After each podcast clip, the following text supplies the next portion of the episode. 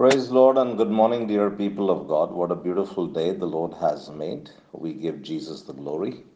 Let me encourage you from this beautiful passage of Scripture, the book of Psalms, chapter 23, that we all love, and verse 3. It says, He restores my soul, He leads me in the paths of righteousness for His name's sake. Hallelujah. My dear brothers and sisters, we are in a season of approaching the season of Pentecost. And that was the time where God poured His Spirit on the people who were seated on, a, on the upper room, 120 of them.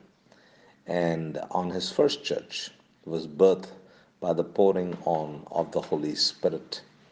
And it's important for us to be led by the Spirit of God because He leads us and guides us. And I would just encourage you because life is full of choices, decisions, and options, and is also full of people with strong opinions who will try to tell you which way they think you ought to go. A lot of time we can get influenced by people or by our environmental um, circumstances. And if you could turn back the hands of time, nearly all of us would alter some of our past choices because they have caused us to find ourselves on the path of wrongness rather than righteousness. My dear brothers and sisters, sheep will gravitate towards whatever appeals to their instincts, such as a berry bush, even though it will take them away from the flock and the shepherd's protective care. They think they know the right path, when they really have no clue. The question is Have you been following your appetites and instincts rather than your shepherd? You say, But God has given me a brain to use. Sure. And you need to develop it. But it's limited. And it will only take you so far. The Holy Spirit desires to take you beyond those limits, my dear brothers and sisters. The Bible records in Romans chapter 8, verse 14 as many as are led by the Spirit of God, they are the sons of God. Now, the question is how does God lead us? Objectively through His Word and subjectively through His Holy Spirit.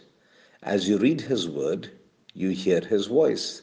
And as you lie down, in Psalm 23 2, uh, Psalmist records that, right? He impresses upon your heart what He wants you to do. If you have gone onto the wrong path, turn to God and He will guide you back onto the right path.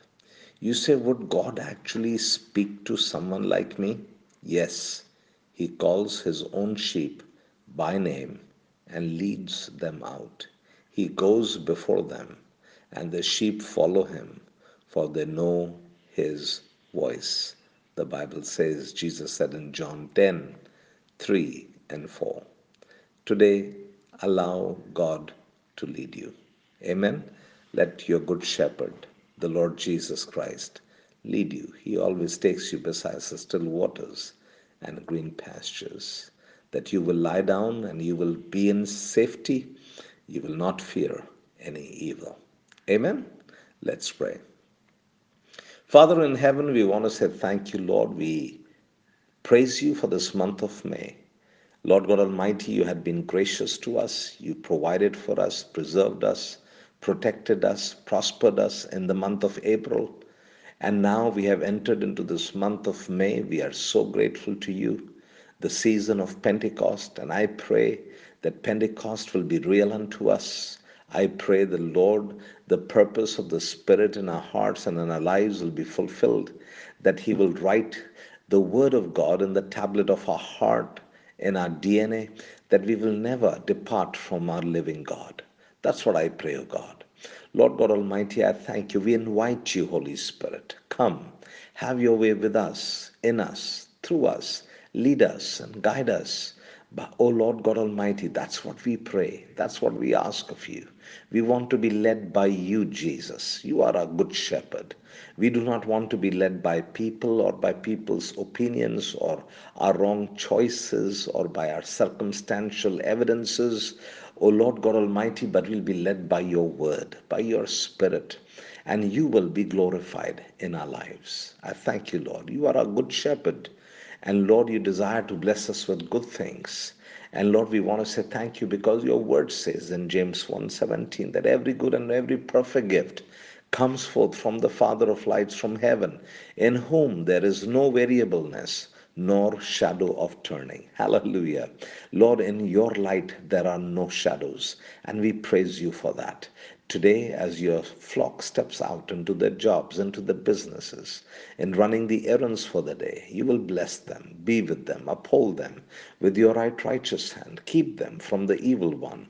Lord, I pray for the ones who may be grappling with the health conditions. I take authority over every demon of infirmity, and I cast that spirit out, get out, and enter into that body again no more for by the wounds of Jesus and stripes of Jesus, my dear brothers and sisters are healed and made whole. Hallelujah.